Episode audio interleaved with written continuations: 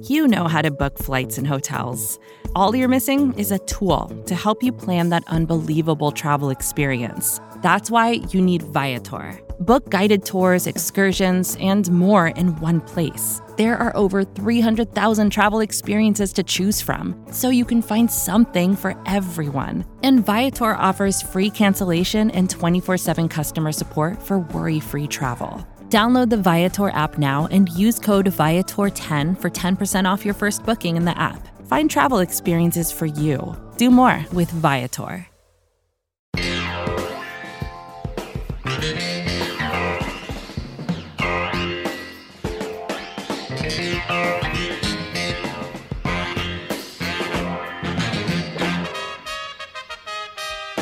What is good, everybody? Welcome to another edition of the Off Day Debrief, part of the SB Nation NFL Show. I'm Rob Stats Guerrero from Niners Nation, and happy to be joined by a man doing double duty this week for the SB Nation NFL Show, Brandon Lee Gouten of Bleeding Green Nation. What is up, sir?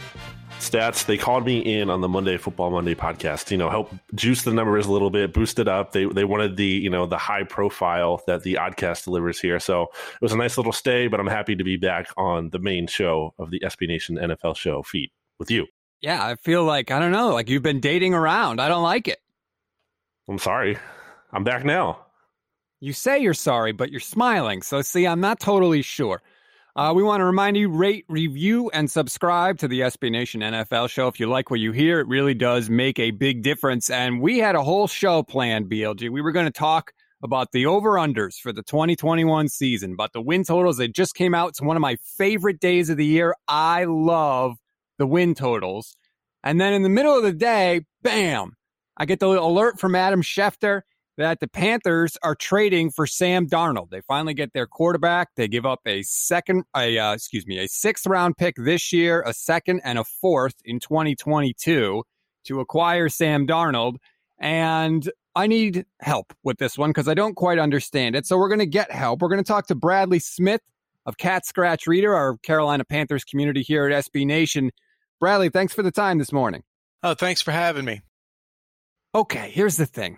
I feel like I'm about to say a bunch of mean stuff about the Panthers. And so I want you to tell me when I'm being unfair, because this trade makes no sense to me whatsoever. I don't know why Carolina would be interested in Sam Darnold.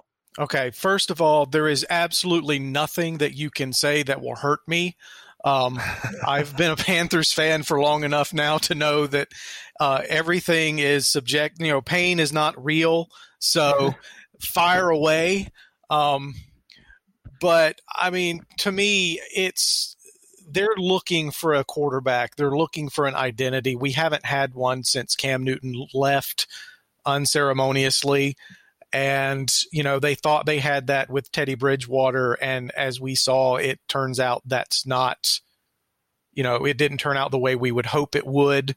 And so they're going to take another shot and throw another dart at the dartboard and see what happens. Bradley, I've had this theory here that a lot of what we've seen, even dating back to the 49ers trade up to number 3, but especially more so now in this case with the Carolina Panthers, with all this quarterback or this, you know, positioning to get a quarterback or acquiring a quarterback in the case of Sam Darnold has to do with Deshaun Watson. And I think the Carolina Panthers, you know, I remember reading earlier this offseason, David Tepper was like really all in on Deshaun Watson. So I guess I want to get your thinking on that. Like, do you think the Panthers reached a point where it was like, well, we're probably not going to be able to count on that because obviously Deshaun Watson's status very much up in the air right now. And it's like they had to do something because otherwise they're just stuck with Teddy. I think you're exactly right. I think that we were one of the teams that were in on Deshaun Watson, and David Tepper had all but came out and blatantly said, I'm going to make Deshaun Watson a Panther come hell or high water. And with all of this off-field stuff that's now coming out, you know, they had to move on. They can't trade multiple first-round picks, multiple players for Deshaun Watson now, and then all of this stuff be true. Like, that would be a disaster. So it's best for both sides, well, for the Panthers especially, for them to just move on to plan B, C, D, E, or F, whatever Sam Darnold is in the alphabet here, because I think they want to do something to move on from Teddy Bridgewater. I don't think, you know, they can say whatever they want about, well, he may still be here. That's a lie. They're going to dump him. They're going to get whatever they can get. There is absolutely no way that Teddy Bridgewater is going to be on the roster this year. So, you know, I do think that Deshaun was option A and probably A, B, and C. But yeah, it's the right move to move on because we don't know what's going on there. And it's too unclear at this time to make that kind of trade. So Sam Darnold was available. I think San Francisco moving up to number 3 threw a huge wrench in this whole thing because now that all but guarantees the top 4 quarterbacks are all going to be gone by the time the 8th pick comes up in the draft. And it would cost more to move up to draft Justin Fields, Trey Lance, Mac Jones, you know, one of those guys than it did to acquire Sam Darnold. So they went with the cheaper option. So let's talk about that for a second, because you mentioned the 49ers moving up and you mentioned how David Tepper did not hide his intentions about a quarterback.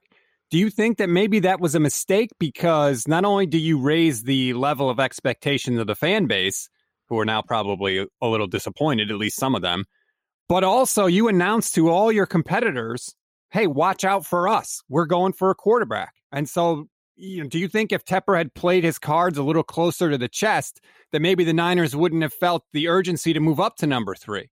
Yeah, I think Tepper does kind of speak a little too much.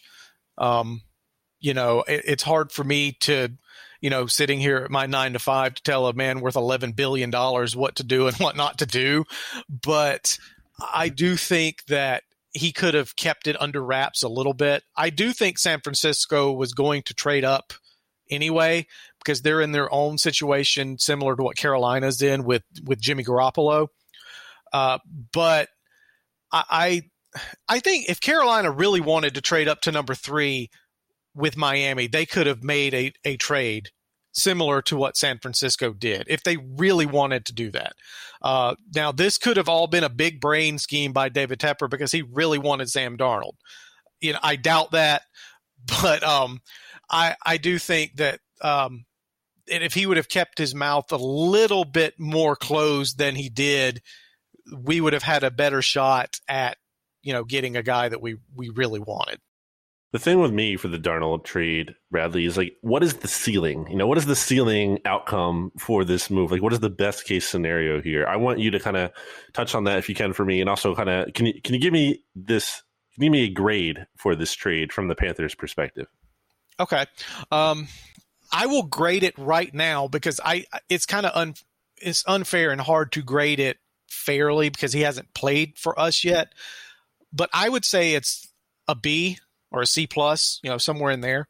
The positives, they didn't give up a first round pick. They didn't give up a lot of draft capital. It's a 6th rounder this year and then a 2nd and 4th rounder next year. And a 2nd round pick is a lot, but it's not like we traded 3 firsts and, you know, Brian Burns or Jeremy Chin to make this deal like we would have had to do for Deshaun Watson. So, you know, we got a better deal from a draft capital perspective. I think the ceiling for Sam Darnold, I know he's only 23 years old. I mean, the ceiling is franchise MVP caliber quarterback. It's just a matter of, is he potentially that guy that has just been ruined by being in a complete disaster of a franchise and coaching situation, or have we seen what Sam Darnold is? So the Panthers feel like that it's mostly the situation he was in. You know, they look at Joe Brady and what he did with Joe Burrow. They turned Joe Burrow from a guy who couldn't even beat Dwayne Haskins out into the Heisman Trophy and number 1 overall pick.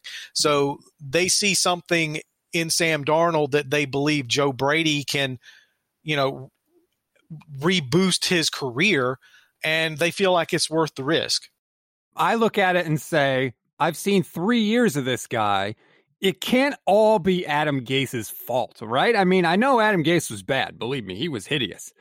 But I can't pin it all on Gase and say I'm going to give up 3 picks for Sam Darnold, a guy who knowingly sees ghosts and just hope that he's the guy. Like, to me, I would have stuck it out with Teddy for another year and then tried to make a move either for Deshaun later or move up in the draft next year to try and get a quarterback. Yeah, the seeing ghosts thing really doesn't help his case of being a starting NFL quarterback. I mean, it's not just Adam Gase. You know, the Jets have been terrible for the last decade now, but they've especially been terrible for the last couple of years. I mean, he had Robbie Anderson, which we currently have now on our roster, and that's really all he's had. I mean, none of his running backs were better than Christian McCaffrey. None of his other wide receivers were comparable to DJ Moore and Robbie Anderson. And, you know, we signed Dan Arnold, tight end, who's an up-and-coming tight end. And we actually have things and people in place to give him a chance to actually be good. Our offensive line is better than New York's offensive line. I don't think he'll see ghosts in Carolina. Now, granted, we do need a left tackle. Of course, I think 30 of the 32 teams in the league need a left tackle. But I think that if you look at Ryan Tannehill, for example, look at what he was in Miami with Adam Gase, and then look at what he was in Tennessee without Adam Gase, I think you can see a similar transition with Sam Darnold. Sam Darnold and Dan Arnold on the same team. I am excited about that. I'm not going to lie. Darnold to Darnold. I cannot wait. What's your expectation for this season, Bradley? Well, my expectation for every Panther season is always disappointment.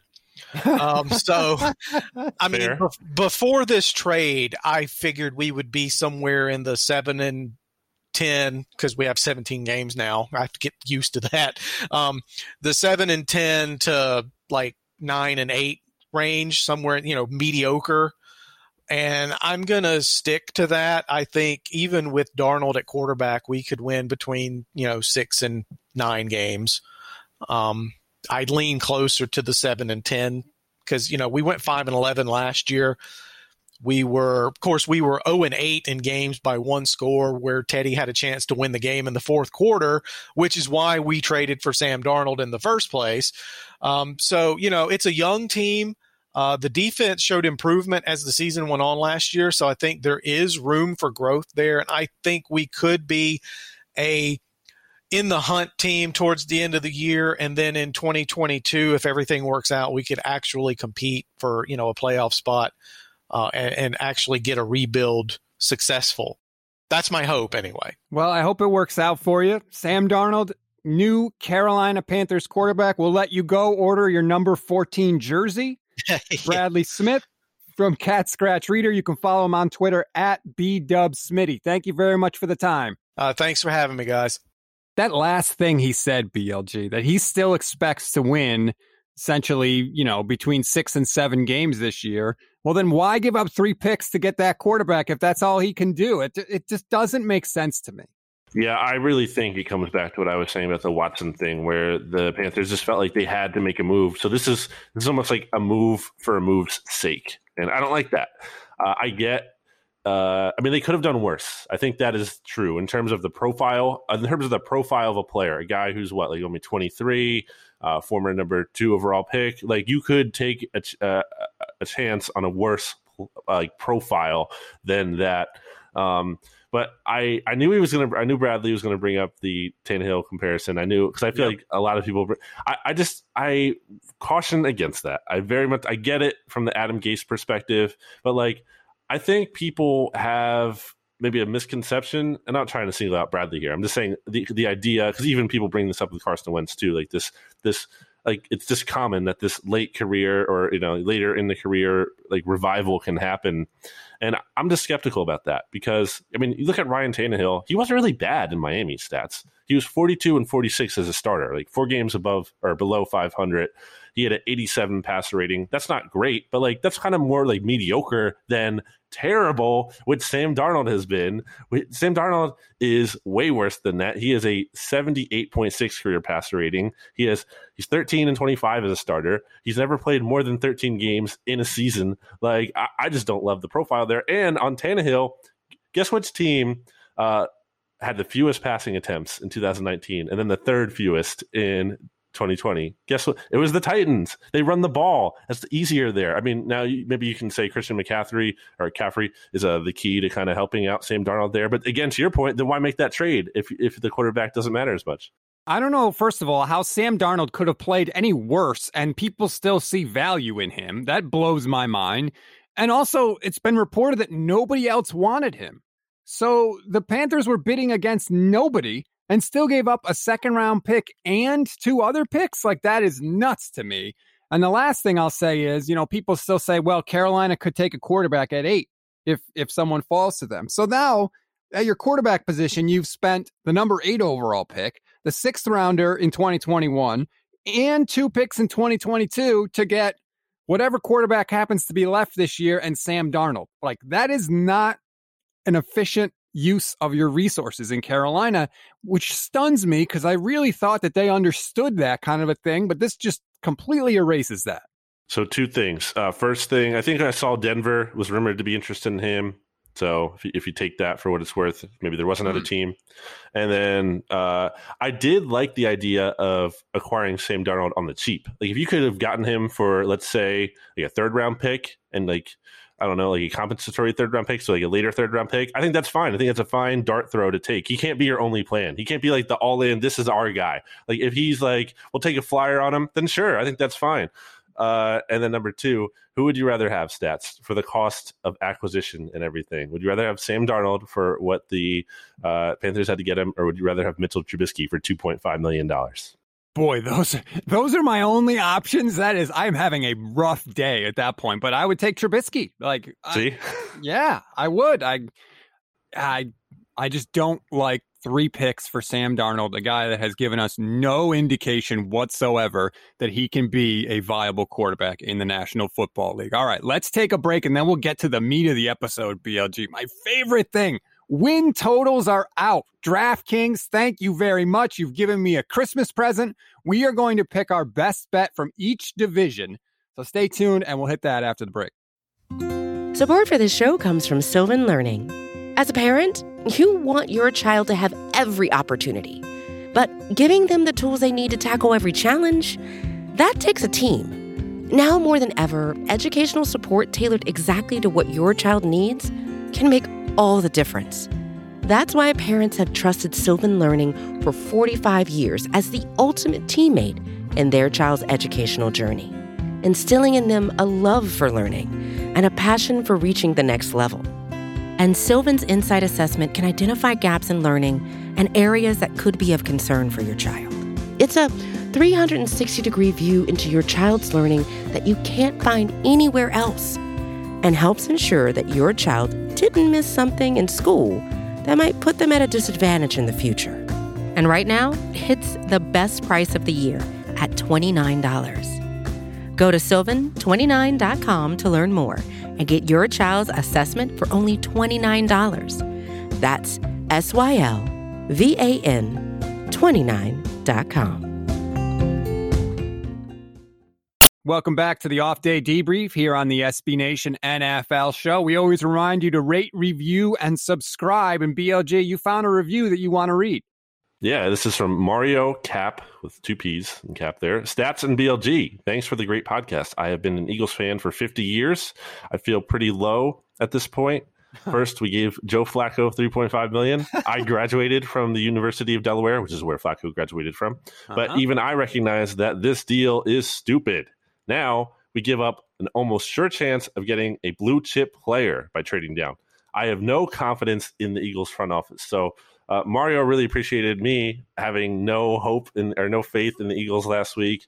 And Mario's review, stats, is just a further point in my favor about how the SB Nation NFL is really just Eagles podcast with a national focus. So there you go. Is that your burner account? Like, should I just start calling you Mario now? You can. I mean, he basically said exactly what you said. No confidence. You're not going to get the elite talent when you move down. Like, that is the scent to hate is strong with the Eagles fan base. Look, I speak for the people, Stats. So what can I say? All right. The people's champ is here with you. Let's get into some of these over-unders because I love this. It's one of my favorite things, and we're going to do one from each division. You want to start in the AFC East. So I will give you the honors here. It's Masters time, so I'll give you honors. You get first off the tee. Jets, Jets. That's, I'm going with the Jets, who have a 6.5 win total. I'm going the over on the Jets. Maybe it's irresponsible. Maybe I'm caught up in how I think the Jets are making smart moves. I mean, you have Joe Douglas here, who, let me just read you off these picks that the Jets have, Stats. So 2021, their own first rounder, Seattle's first rounder, their own second rounder, their own third rounder, Seattle's third rounder, fourth rounder, fifth rounder from the Giants, sixth rounder from the Panthers. Next year, they have two firsts again, one from Seattle, 2 seconds, one from Carolina, a third, a fourth that they previously didn't have, thanks to the Jamal Adams traded, so they got that back. Fourth, 2 fifths, one from Pittsburgh, and then 3 6, one from Tampa Bay, one from your 49ers. So the Jets are loaded here moving forward, and I think, obviously, maybe they're a little bit further away than I'm getting excited about them. The hype is there for, because they've yet to make all these picks. But I think, having the opportunity to do that in this year's draft, in addition to, bringing in Corey Davis and getting rid of Sam Darnold and potentially upgrading at quarterback, and I like the Robert Saleh hire. So I just think that the arrow is pointed in the right direction for the Jets. I'm going to take the over. I'm going to say, I don't know if it's going to be much over. It might only be like 7-8 wins, but I think they're going to get above 6.5. I think this team is going to be much more competent. I completely agree with you. I think there's a chance that Robert Saleh is the best coach the Jets have ever had. They don't know it yet, but I'm really confident in him, getting to see him in San Francisco. They have, as you pointed out, 21 picks in the next 2 years, and 7 of those come in rounds 1 or 2. Like, that is a massive haul. I don't know if Joe Douglas knows how to draft players, but it is clear he knows how to acquire picks. He got multiple first rounds for Jamal Adams. He got multiple picks for Sam Darnold, who, I mean, he has been awful in New York. Like, there's just no other way to say it. And he got 3 picks, including a second rounder. Joe Douglas knows how to acquire picks. Now, like you said with Howie Roseman, there's a different part of this now. Like, you can't just acquire the picks. You actually have to use them on good players. So we'll see what happens. But if you're a Jets fan right now, it's going to be fun because you got a bunch of picks. And you need skill players, so you're going to have some fun drafts because you're going to be going after wide receivers and running backs and tight ends, and it's going to be awesome as a Jet fan. And then I just think, going beyond executing the picks in the draft, now they just have the option of, like, if star player unexpectedly becomes available, because that's something that happens in the NFL, like, a lot. We see, like, oh, this guy, never thought he'd be available. Well, boom! Now the Jets can go get him to surround. It could be a high profile wide receiver, whoever. So yeah, I just feel optimistic about the Jets, which is probably a dangerous place to be, and I feel like Jets fans are probably feeling that way too. But I don't know. I just have a good. When I see a smart front office, Stats, I think that's what's giving me so much faith. The Jamal Adams trade was a heist. The Sam Darnold trade was a heist. I feel like this front office knows what they're doing. And I think it's rare that we've been able to say that about the Jets. And I've talked to some Jet fans out there who say, oh, I can't wait to see how they screw it up, and maybe they will. But right now, it all looks good. And it's rare that you can say that about Gang Green.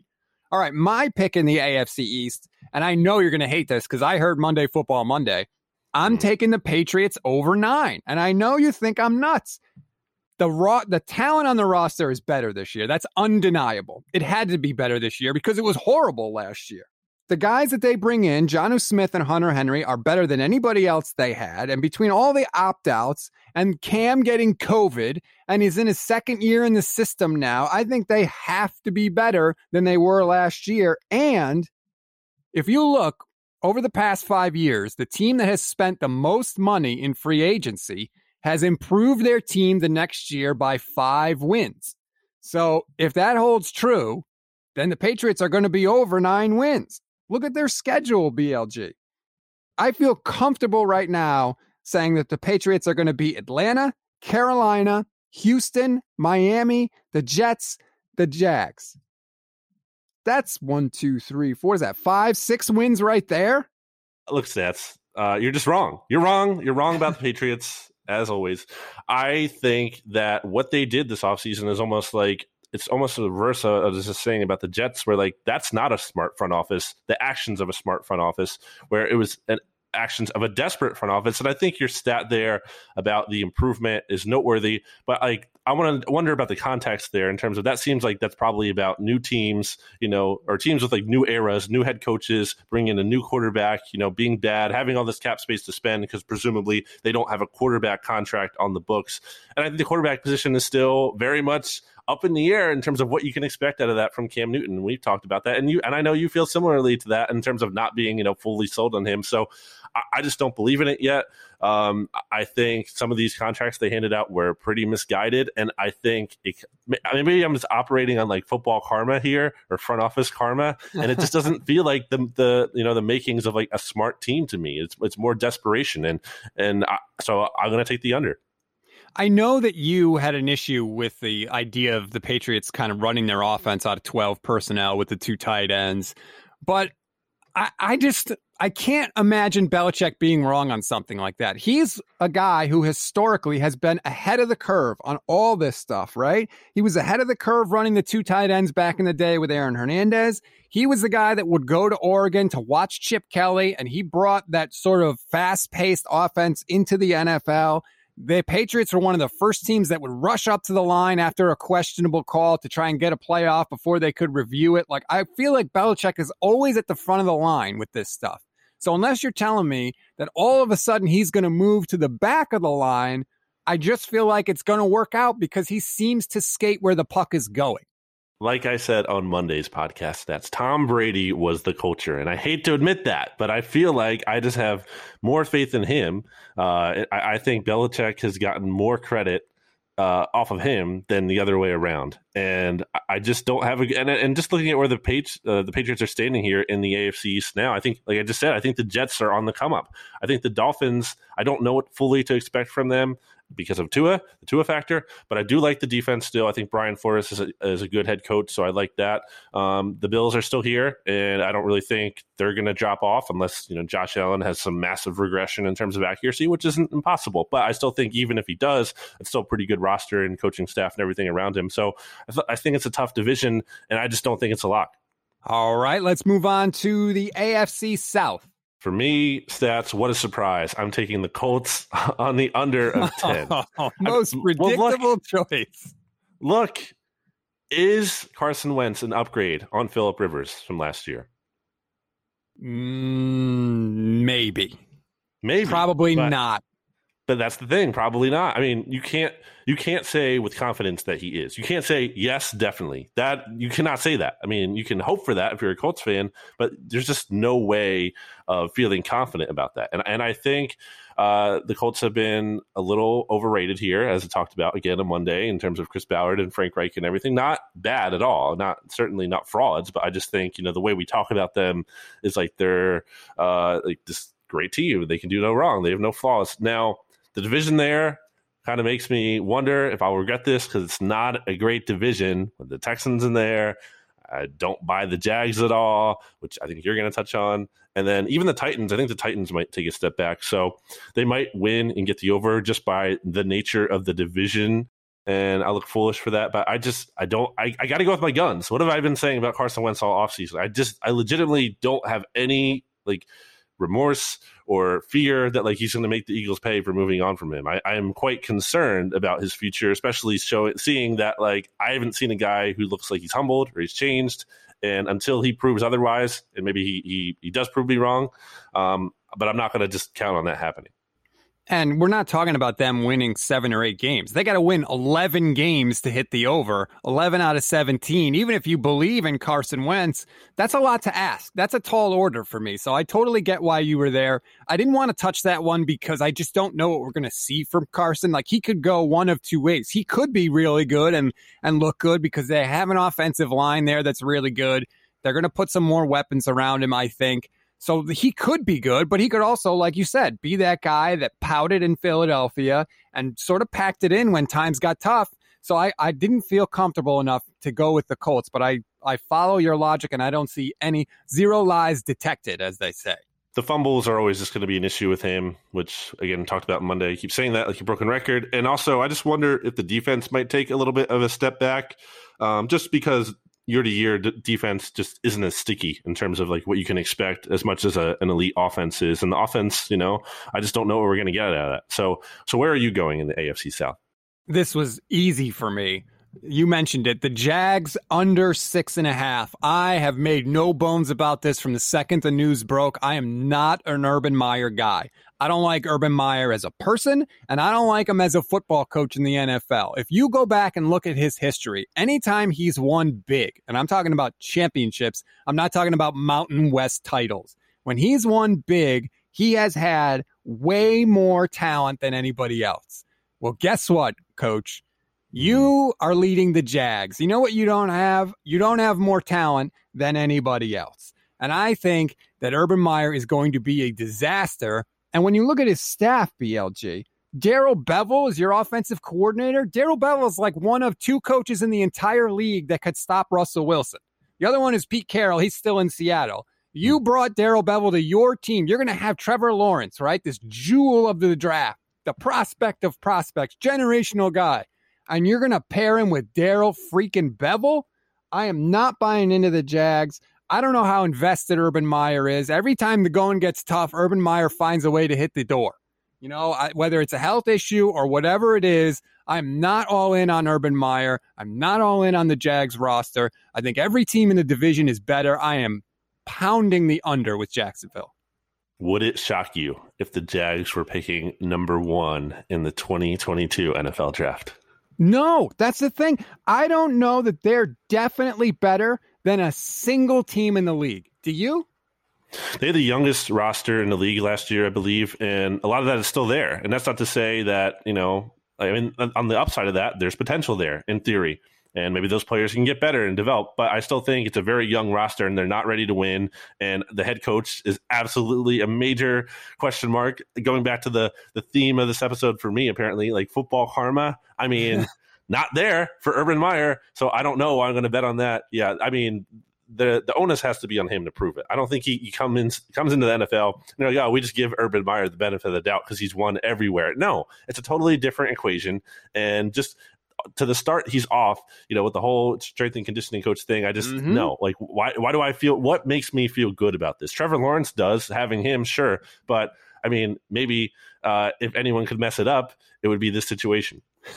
I mean, they'll win a couple games, I'm sure, because if Lawrence is as good as everybody says, they'll be good enough to steal a couple wins. But it's not going to happen 7 times, and that's what it's got to happen if you're going to hit the over on this. So to me, it was easy. Jags under 6.5. Next up for us, BLG, the AFC North. I have the Ravens under 11. I was like surprised to see they were this high. 11 for the Ravens. Why are they that high? Well, I think they like John Harbaugh. They like Lamar Jackson. They like the defense there. I mean, the Ravens, they won. What did they win 2 years ago? They won, 14 games? Yeah, but that's Lamar at his very best. And I think we saw the offense come back to earth, and they had a really bad stretch for a while there. Like the offense looked broken, and now, you know, they figured out towards the end of the year, and I started to kind of like them more again. But I think 11 is still like kind of high, and I feel like I feel like the 11 number is coming from where they were at their peak. It's like that is still at top of mind, but I don't think that's the right evaluation because we saw some lows in there too. I don't feel comfortable with that at all. And, you know, with the AFC being as tough as it is, especially at the top, and like, you know, the Browns are better potentially. Like the division isn't a cakewalk all of a sudden. The Bengals might be, you know, less of a joke if, you know, Burrow gets back healthy and they kind of figure things out there, and maybe they get Jamar Chase at number 5. And the Steelers, I don't know what to make of them, but like they haven't had a losing season since 2003. So I'm not going to just assume they're like, you know, 2 easy wins either. 11 seems high to me. I just was surprised to see that number. Yeah, there aren't any sort of, I don't want to say easy because that's not the right word, but there aren't any games where necessarily the Ravens, you know, can maybe have an off week and start slow and then eventually pull it out. Like their schedule is a meat grinder. The AFC in general, there's really like no joke teams other than Jacksonville, as I just pointed out. I feel like it's going to be tough all year for them. They got to win 12 games to hit that over. Like, they could win 11 games and have a really good year. You know, it's not to knock them to say that they might not hit the over, but I kind of agree with you that that was pretty high for Baltimore, you know, especially like you said, it's not Patrick Mahomes at quarterback. Like, they added Sammy Watkins. Okay. Like, I'm supposed to feel amazing about that. They're amazing about them now because of that. Like, I don't know. I just don't love it. They're playing, what, the NFC North this year. So they have Green Bay. They have Minnesota. The Bears have Andy Dalton. He's QB1, man. You got to watch out for that. Their defense will still be good. Yeah, I'm looking at the schedule, and I just don't see. I mean, like, okay, maybe Detroit, you could say that's an easy win, but I don't know. I'm just not seeing it here. They have to play the Rams, too, I think now, because of the extra 17th game. So yeah, I don't love it. I sometimes I'll do that as a strategy. I kind of like to pick on some of the higher numbers just because you have to win so many to exceed it. So I like your Baltimore pick. I'm going with the old Baltimore Ravens. That would be the Cleveland Browns. They are at 9.5 BLG. I'm taking the under, and I got it. Like, this one hurt. I like the Browns. I like Baker Mayfield. Everybody seems to hate on this guy. I like him. In a league full of robots, he actually has a personality. I root for him, but they've got a couple of things working against them. It's year two with Kevin Stefanski, and I feel like defenses are going to be more prepared for what he did and how he uses his team. I think it's always harder when guys have more tape on you. And also, you're not playing a last place schedule anymore. And that's something that we haven't been able to say about the Browns in a long time, but they're not sneaking up on people. They haven't had to deal with teams getting up for them every week, and that's going to be a different thing for them. You know, it's one thing to deal with adversity, and there has been plenty of that in Cleveland over the years. But dealing with success is a different animal, and no one in that organization has had to deal with success yet, and now we're going to see how they do it. And look at the schedule. All their toughest games for next year are on the road. Obviously, Baltimore and Pittsburgh, that goes without saying, it's in the division. They got to play Green Bay in Lambeau, Kansas City in Arrowhead, the Chargers in LA, New England in Foxborough, and Minnesota in Minnesota. Those are brutal road games for them. I just think it's going to be really hard. They were in the playoffs last year, and I don't know about you, I almost wonder if it's harder to make the playoffs 2 years in a row than it is to go from missing the playoffs one year to into the playoffs the next. I wanted to ring the bell here and take the over, but you read me those games, and I don't love that. I do like Kevin Stefanski. I think he's a legitimately good head coach, even if, you know, other teams are going to have time to catch up or study, whatever. I still think he's going to be able to find a way around that. I just think he's a legitimately good head coach from what we saw last year. I think the Browns kind of broke the glass ceiling last year. Like, I don't think this was just about, oh, they made one nice run, now they're going to go back to being the Browns. I think there's something to, like, no, we finally broke through, and that was important for us. And now we have the confidence, and now we know we're pointed in the right direction. And look, this team they came close to beating the Chiefs last year. Like, it wasn't inconceivable that they could have beaten the Chiefs. So I still have hope for this team. I would stay away from that one. That's what I'll say. I'm not going to go on the under. I'm not going to take I wanted to take the over, but I'm just staying away from it. Like I said, I wanted to take the over. I hope they're good. They're fun to me. But, 9 wins I could definitely see happening, which would be the under. So I had to pick on Cleveland a little bit. Sorry, Browns fans. AFC West up next. Chargers. I mean, this is easy. I mean, right? This is like, who isn't taking the Chargers here? The over on the Chargers at 9 wins. I mean, come on. Unless, like, we're all just kind of, you know, buying in to the Chargers, which has never happened before, like, irresponsibly. It's never ever once happened. Like, it's not like every year someone does that. I think, you know, Justin Herbert, there's just every reason to believe in that guy, unless you're just worried about him having some kind of weird, you know, sophomore slump. But I'm not. I think what we saw last year was so impressive when you consider, you know, how he became the starter on short notice and how he took over. And he wasn't, like, working with a bunch of all pro players. And, like, that's the reason he was successful. And he certainly wasn't succeeding because he had a great head coach to help him out. So now, like, you have that, you know, in theory, that upgrade there. And look, I know this is minor and maybe silly, but I like the Chase Daniel signing for them. I think like if Justin Herbert has to miss a game or two, that's someone who can kind of help keep the season alive if that's the case. So it comes back to the karma thing for me. I believe in Tom Telesco as a smart general manager. I think the Chargers are probably going to do well on the draft here. And I think the arrow is pointing up on them. I think I already said before, if I didn't, like, I'm taking the Chargers to win the AFC West next year. Wow. Okay. You definitely haven't said that to me. This is one of the few teams where we actually agree, BLG. Like, I love the Chargers over 9. That was one of the easier picks for me. You talk about Anthony Lynn. Like, I don't know if people realize how much of a disaster Anthony Lynn was when it came to clock management. Last year, here's how bad it is. Actually, I should bring this up first. If you Google Anthony Lynn clock management, the second article you get is all about it, but it's from Golf Digest. Anthony Lynn's clock management is so bad. Golf Digest is writing articles ripping him for it. In a game against Buffalo last year, week 12, I don't know how this happened. There was a minute left. They're down by 10. They throw a Hail Mary to get to the 10-yard line. They have no timeouts. They don't spike the ball. They don't pass the ball. They run the ball. With the clock running, then they throw 2 incomplete passes. Then they run the field goal unit out there, down 10 with 6 seconds to go. And then they pull them off the field, and then they run a QB sneak. But apparently the only person that knew about it was Justin Herbert because nobody blocked, and he got popped. Like, what the hell is that? And then, to make it worse, a couple weeks later with the Falcons, at the end of the first half, there's 21 seconds left. They have no timeouts. They have the ball at the 12-yard line going into the end zone. It's 3rd and 1. What do they do with 21 seconds left and no timeouts? Run it up the middle. They don't get the first down, so it's 4th down. So they can't spike it. The clock is running. The offense stays out on the field. And then the field goal team runs out on the field late, and they don't get the field goal off. Like, that is what they were dealing with the Chargers. That's gone now. Anthony Lynn is gone. Brandon Staley is there. He led the #1 defense in the league last year with the Rams. I think they have some competency. I love the Chargers over 9. The Chargers had the worst special teams unit in the NFL last year, and you kind of just touched on a little bit of why they're part of it. Like, and they won 7 games. They were 7-9. So I think you look at Herbert's improvement. I think you look at the special teams not being a disaster, even if it can kind of just be merely bad or whatever, kind of just mediocre. I think that makes a difference. And yeah, I like Staley too. I think that was a good hire for them.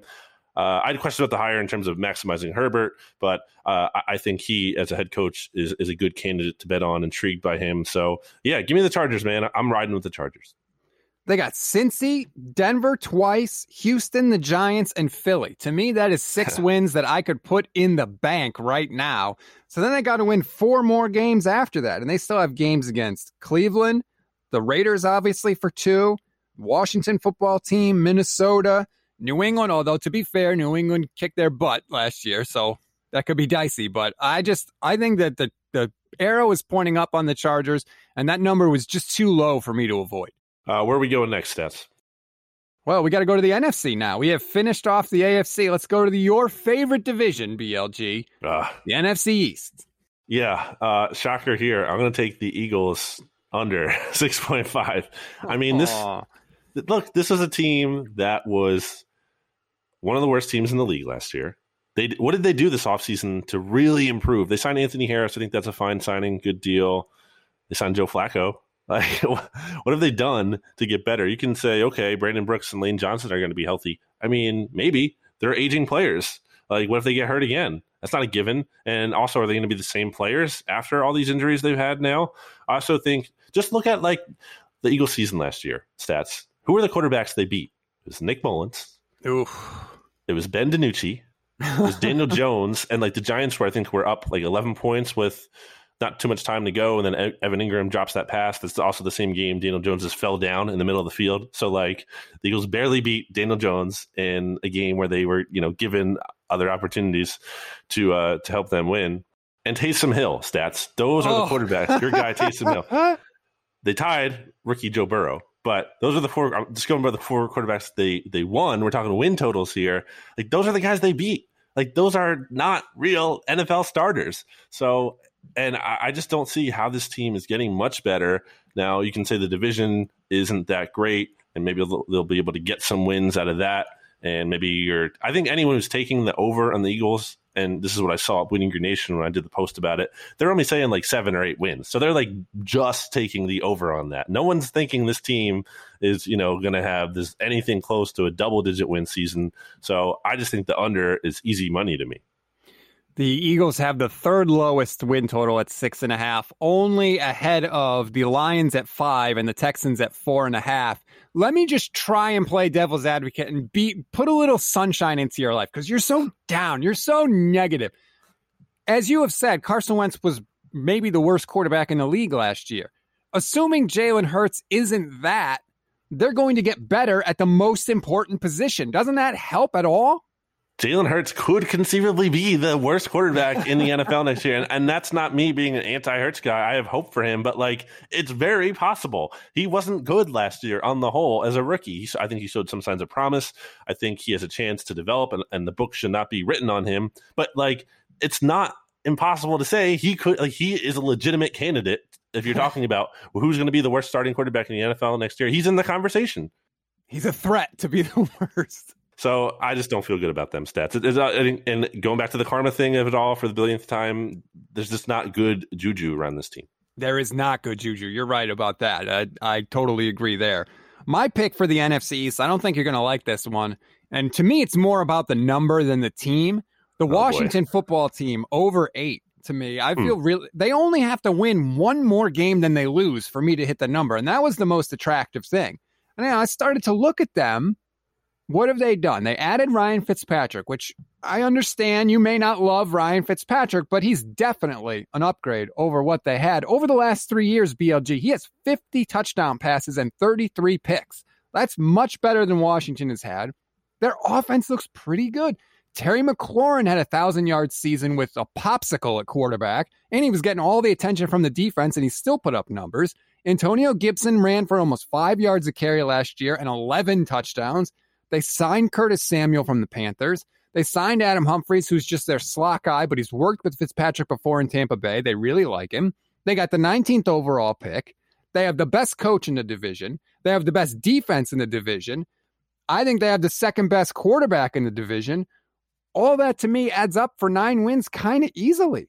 Yeah, I was just going to bring up the head coaching thing if you weren't going to. I was going to say, like, they have the best head coach in the division. I think you could argue they have the best, if you're combining them together, I think you can argue they have the best quarterback head coach duo in terms of like where those two, if you're combining them into one thing and like comparing that, because I'm not a big McCarthy guy. And I know Dak obviously has the edge on Fitzpatrick, but I think, you know, Rivera has a significant edge on McCarthy. So at the very least, the gap isn't huge. And that was my point on Monday Football Monday. Like, I don't think this division should be assumed the Cowboys division. I think Washington is very much a threat to win. I think what they did last year. Now, again, the defense thing, maybe it falls off a little bit just because it was so good and it doesn't always stick year to year. But I mean, so Chase Young, trenches are still pretty good. They have a lot of talent up front. So it's not going to be bad. It's not going to be a bad defense. And they added William Jackson, which I think was honestly one of the best free agent signings this offseason. I think that was a great ad for them. That's an upgrade on Ronald Darby, who wasn't even bad for Washington last year, but like they got even better at that position. So I think that's a good bet by you. I'm surprised it's that low, actually. I know there hasn't been a repeat NFC East winner in forever, but there doesn't necessarily need to be for Washington to get to where you have them there. And I just feel like with the talent they have, they could beat anybody. Now, they could lose to anybody because Fitzpatrick could throw a bunch of picks, but they could beat anybody. And so I only need that coin to come up tails one more time than it comes up heads for me to hit it. So I think I feel most comfortable about this pick. Now, there's the Dan Snyder factor. You cannot rule that out. True. Just like Washington being Washington and like them just like having weird things that happen and like go wrong and they're a mess. And because that's what happens in Washington historically. Like that is, they had, what's his name? Scott McCloughan.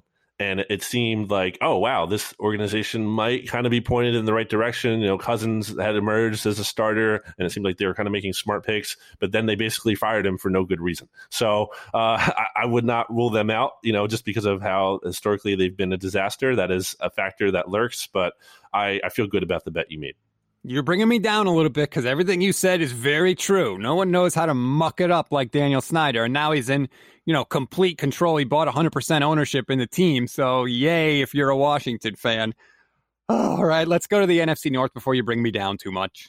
I have the Packers over 10.5. I think this was the toughest division for me, Stats. This was a hard one because, you know, I'm not a Kirk Cousins guy. I can't put any kind of faith into the Vikings, although I think they're competent enough to not bet the under. The Bears, I don't know what to make out of them. I think, you know, Dalton kind of raises their floor a little bit. Although maybe I shouldn't, though, because, you know, what was the Bengals record when they last time he was a full-time starter?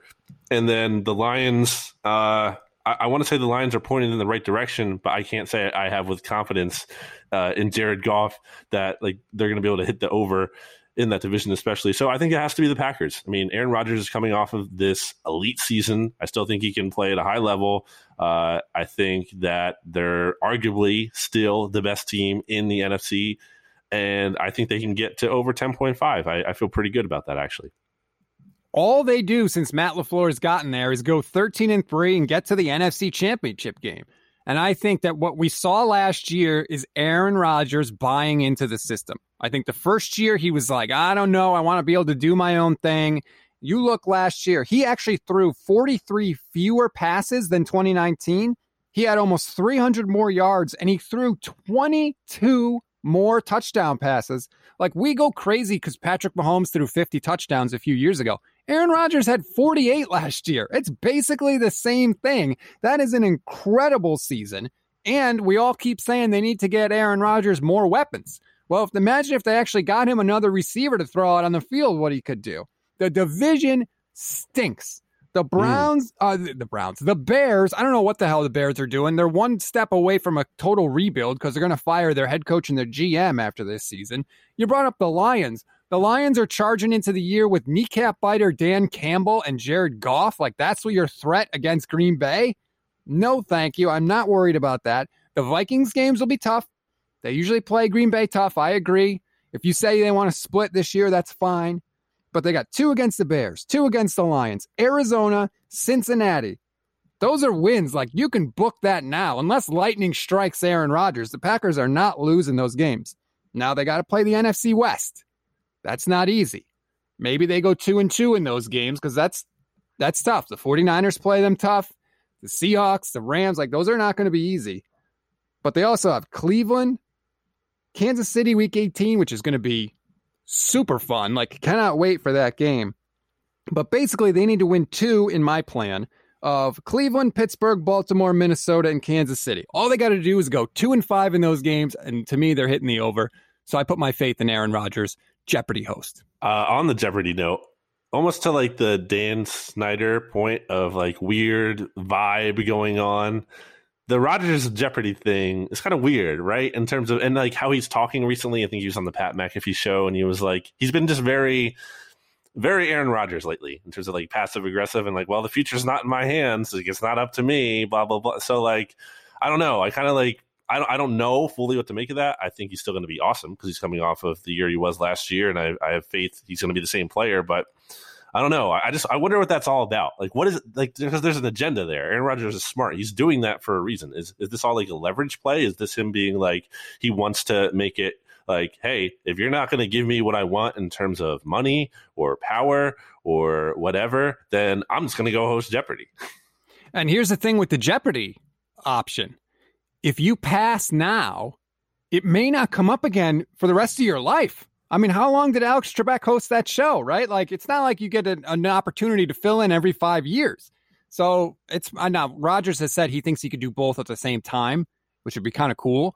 But the Jeopardy thing, like, you got to consider it because it's a pretty sweet gig. Like, they're not taping a show every day. They tape a bunch of shows in like I think he said it was like 47 days or something. I can't remember the actual number, but they don't tape like one show a day. They have a couple weeks where they tape the whole year worth, and then you don't do anything for the rest of the year. It's a sweet gig. So I don't blame Aaron Rodgers for going after it. I do think, I agree, he wants a new deal. He wants more money. And I think so that's like the genesis of where all these comments are coming from. But you're right. It is super passive aggressive. Nothing You would expect less from Aaron Rodgers. Going to the NFC South now, stats. Yep. Talked about them earlier in the show. The Carolina Panthers, I'm betting the under on 7.5. And I think I actually wrote this down before they made that trade because I was like, who's their quarterback going to be? Because is it going to be Teddy again? I mean, obviously, it's a lock under at that point. And does Darnold change the equation for me?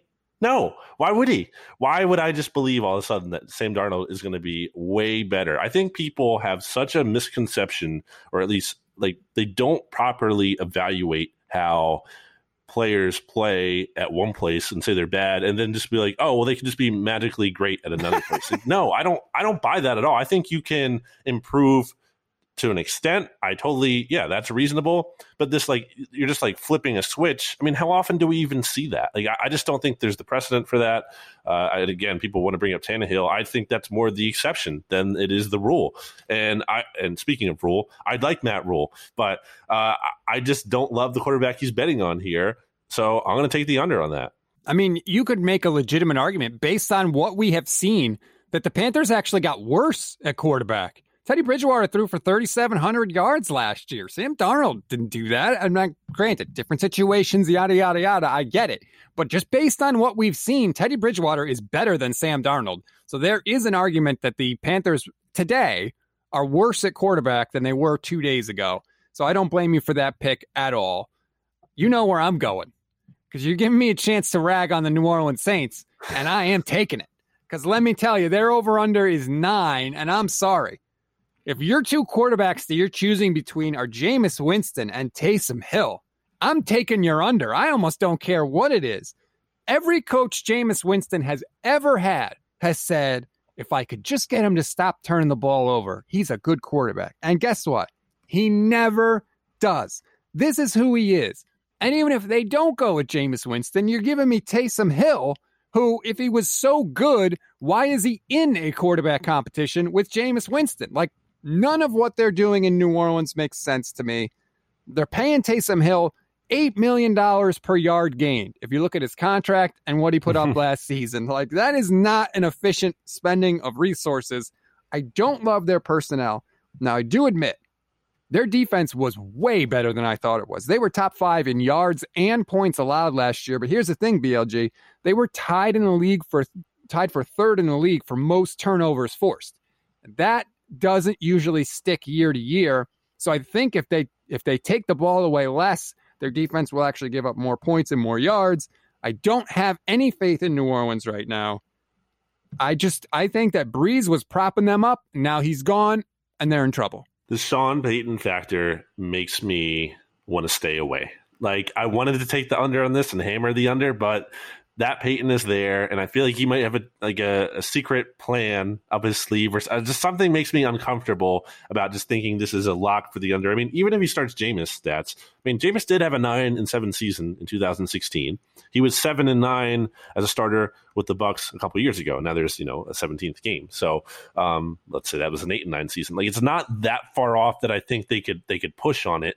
I don't think their floor with Peyton is like, I think they're winning at least like 4 or 5 games still. Like, I don't think this is a team competing for the number 1 overall pick as much as you might not like, Jameis or Taysom. I think Peyton's a good enough head coach to keep them out of that very bottom. Now, is he good enough to, put them over on that? I don't know, but I'm staying away from it as opposed to betting the under. I feel pretty strongly in this one. I just look at their schedule. New England. Obviously, they play Tampa twice, Dallas, Buffalo, Green Bay, Seattle. Those are tough games. And Sean Payton's gone 7-9 with Drew Brees. Like, true.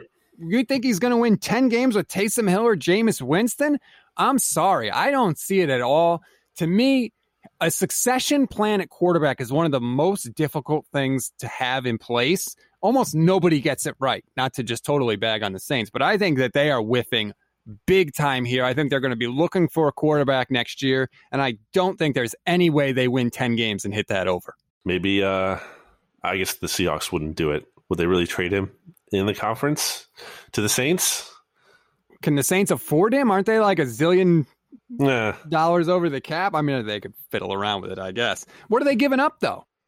I don't know. That's the thing. I don't think their roster is that great, especially on offense. They have Kamara, who is incredible. Like, he had 22 touchdowns last year. I did not realize he scored that many times. He's fantastic. Other than that, what do they have? Michael Thomas. You know how many touchdowns Michael Thomas scored last year, BLG? Zero. Right? That's right. No touchdowns with Sean Payton, the great Sean Payton, as his coach. And I know he missed some time, but zero? I don't like it in New Orleans. I think something stinks in the Bayou. I just have this fear. Like, I don't, maybe it's irrational, because I just feel like maybe they're going to do something that I'm not expecting. But I hope you're right, to be clear. Okay, welcome aboard the Saints hate train. One division left, NFC West. And I know where you're going. Here it comes. Go ahead. Easy money on the 49ers under 10.5 win stats. This thing about, you know, we can just win the Super Bowl with a rookie quarterback. No sweat. RJ rightfully called you out last week. And look, I don't, you know, it's not like I love giving props to RJ here. So you made me do it. But I don't know if you listened to the full extent of the Monday Football Monday podcast stats, but I brought up, like, you're bringing up Big Ben here. I mean, he stunk. He threw more interceptions than touchdowns. He had a terrible passer rating in his rookie season when he was in the playoffs. It was a 68.0 passer rating. 49ers are not going on this tear with a rookie quarterback starting for them. And by the way, for me, it sounds like it'll be Mac Jones potentially, because Adam Schefter coming out supposedly on ESPN radio on Tuesday morning as we're recording this and saying, like, that he would be shocked if it's not Mac Jones at number 3. Now, again, I think I like Mac Jones more than most. I think he has that high floor, but this is still a rookie quarterback in year one. And I think you are in total denial about where the 49ers stand in the NFL in terms of, like, it's an evolving league stats. It's not status quo. You're in the mindset that I was in. Don't fall into the trap that I fell into with the Eagles after the Super Bowl. Like, after the 2018 season, I was like, all right, that was just a weird year. You know, they were still coming off the Super Bowl. There's injuries. 2019, they're back, baby. Like, this is going to be the team. They're going to go back to the Super Bowl. And guess what? Not even close. So I just feel like you're in the same spot there. I feel like the 49ers have a better chance of finishing last than the NFC West, which I think they will do, which doesn't mean they're going to be a terrible team, by the way. Again, I still think you can go like 8-9, 9-8, and maybe finish West or last in the NFC West. But it is a lock that they're going to win fewer than 10.5 games. I don't think you realize what you're saying when you bring up all those Ben Roethlisberger stats. What you're essentially saying is he doesn't even have to be that good and you could make a run late into the season. So you're telling me that if Kyle Shanahan can't make a quarterback perform to that level? Like, to me, I think you're making my case when you say those things. They won one playoff game with Big Ben as a rookie. So yes. One, that's they're not going on some Super Bowl run. Right, but I'm saying that the quarterback that they bring in is going to be better than Ben was. But regardless, it is a high number. I totally agree with you, but I do think it's interesting. You know, you keep telling me how crazy I am. Vegas has the 49ers Super Bowl odds. I think it's like top 5 in the league. And now the Niners, you know, DraftKings has the Niners over-under at 10.5. Only 3 teams have a higher over-under than that. So somehow these people that make all their money forecasting how teams are going to do think the 49ers are pretty good, yet somehow I'm the crazy one. Because they know there are delusional fans out there like you stats who are going to waste their money and throw money on this. That's how this happens with the Eagles all the time. There's like so many bets like during the season. It's like, how are the Eagles like favored in this game? This doesn't even make any sense because they know these fans are going to bet on it. They have their fingers on the pulse. Stats, I think you're just in total denial about the 49ers. And again, I'm not even saying like they're going to be garbage. I'm not saying that. I'm agreeing with you to an extent of where I think like you can bring in a rookie quarterback and still be respectable. I'm not saying they're only going to win 6 games, but 10.5 is a lot in that division when you're going to have the worst quarterback in that division. You keep talking about how like, oh, it doesn't matter because Kyle Shanahan can help hide him. It does matter. You can't just keep pointing to this thing about like Jimmy G attempting 8 passes in the NFC Championship game. Like that is the outlier. RJ said it last week. That is not the norm. You can't go into this season expecting that.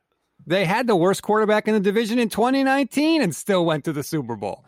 All I'm saying is don't be shocked if it happens. Although I agree, I think they could very easily be 10-7 this year, which would put them on the under. So I don't think that's necessarily a crazy pick by you. By the way, having to factor in that extra game is messing with my mind with these over-unders. Like, it really, I have to keep going back and adding it up. Like, it's been very difficult for me. I did not take the Niners because, to me, there's an even easier bet in the division, and that's the Rams, over 10.5. And let me just state clearly, Matthew Stafford can play. Like, I don't know why people don't think he can play, but he's good. And I think, would you agree that he's better than Jared Goff? Yeah, it's not even a question. Yeah. Okay. So Sean McVay won 42 games in 4 years with Jared Goff. That is tied with Seattle for the second most in the entire league. And you think he's going to win less games with a better quarterback and a number one defense? Like, that doesn't make any sense to me. I think this was an easy pick for the over. The defense could fall off a little bit. You know, you lose Staley. You still have the talent there, which is good for the most part. I still think they'll be, again, a good defense, maybe not quite as good as they were last year. I do think, quarterback is a big upgrade. McVay, obviously, I like to bag on him because I think the hype is still disproportionate, but obviously, he's a good coach. He's above average coach at the very least. So I don't know. I didn't feel strongly about it, but I think that's pretty reasonable. What is where's the path where the Rams don't hit that? Like, where's the path where things really go wrong? Like, what are you realistically expecting that's just going to really blow up and go wrong for them? Save from injuries, like, their defense is going to keep them in games. And we know Matthew Stafford, can work some magic at the end of some games. And look at his career, right? He gets drafted to an 0-16 team that's run by Matt freaking Millen. Then who's his head coach? Your favorite, meathead Jim Schwartz, the guy who once tried to fight an opposing head coach because he didn't like his handshake. Like, that's the guy that Matt Stafford got stuck with. If you look, when he had a semi-competent head coach in Jim Caldwell, he went 36-28. He made the playoffs twice and had winning years in 3 out of his 4 years. So to me, that says, as long as you don't give him a pumpkin as a head coach, he can win you games and be a good quarterback. And I think that's exactly what he has with the Rams, especially when you pair it with that defense. To me, that combination, I take the over and I don't look back. All right. I'm convinced. You sold me. Yes. Welcome to the dark side. Now I just got to get you there on the 49ers and we'll be good. Not happening. That one's not happening. What if really quick before we go, we see the preseason games and the Niners quarterback just tears it up, just is obliterating people. No. Won't change your mind at all. Who cares? No, of course not. No, there's not. No. What is the precedent? Like, what are you looking at where this is this going to be this great thing? This rookie you're going to bring in, the third quarterback drafted, by the way. And you're saying he's going to be better than Big Ben. Big Ben's a future Hall of Famer. Like what? One of the best rookie seasons for a quarterback. Like, at least one of the better ones ever. Well, wait a minute. Wait a minute. Did he have a bad rookie season or one of the best rookie seasons for a quarterback? He was ever bad in the playoffs, which is my point in the previous podcast about how these young quarterbacks do not have playoff success. Good in the regular season, that's possible, but I gotta drop it because I'm not gonna win. This is like talking to a wall over here. Do you know who Roger Bannister is? No, tell me. Roger Bannister was the first person to run a sub 4-minute mile. Before he did it, literal scientists said it is not possible for a human being to run a mile in less than 4 minutes. Then Roger Bannister did it, and then you know what happened? Everybody started running a mile in less than 4 minutes. It was like, holy crap, we can do this. And then everyone started doing it. Like, he showed people that it was possible. Same thing I think can happen with the 49ers. Everybody's saying it's not possible. There's no chance they can do it. I think Kyle Shanahan and this rookie quarterback are going to be just like Roger Bannister. No one is saying it's not possible. What is a word you would use to describe that feat of Roger Bannister? Would you say it is exceptional? And the thing about exceptional is there are exceptions to the rule, but they are extremely rare, and that's what makes things incredible. To bet on such an outcome is foolhardy because it is not the likely thing to happen. Doesn't mean it's impossible, but if we're talking about likely outcomes, it is not a likely outcome, and you seem to think it is like a more than likely outcome, which is just misguided. I'm not saying it's more than likely. I'm saying it's totally possible. And if you think it's not possible, you're insane. And when I'm proven right, I want you and RJ to carry me on your shoulders all around town and just proclaim my greatness. Well, hopefully we'll be able to do that at that point, you know, COVID hopefully all behind us and whatnot. Yeah. And we'd actually all have to be in the same state for that to go down too. But like you said, hopefully at some point at the Super Bowl, when we're all together, yes, hopefully we can do that. That's going to do it for this edition of the Off Day Debrief. Again, we appreciate Mario and everybody else leaving reviews. Take 5 seconds. It really does help us. If you like what you hear, make sure you let other people know about it. BLG, I'm going to be proven right. Deal with it. And we'll talk to you next week.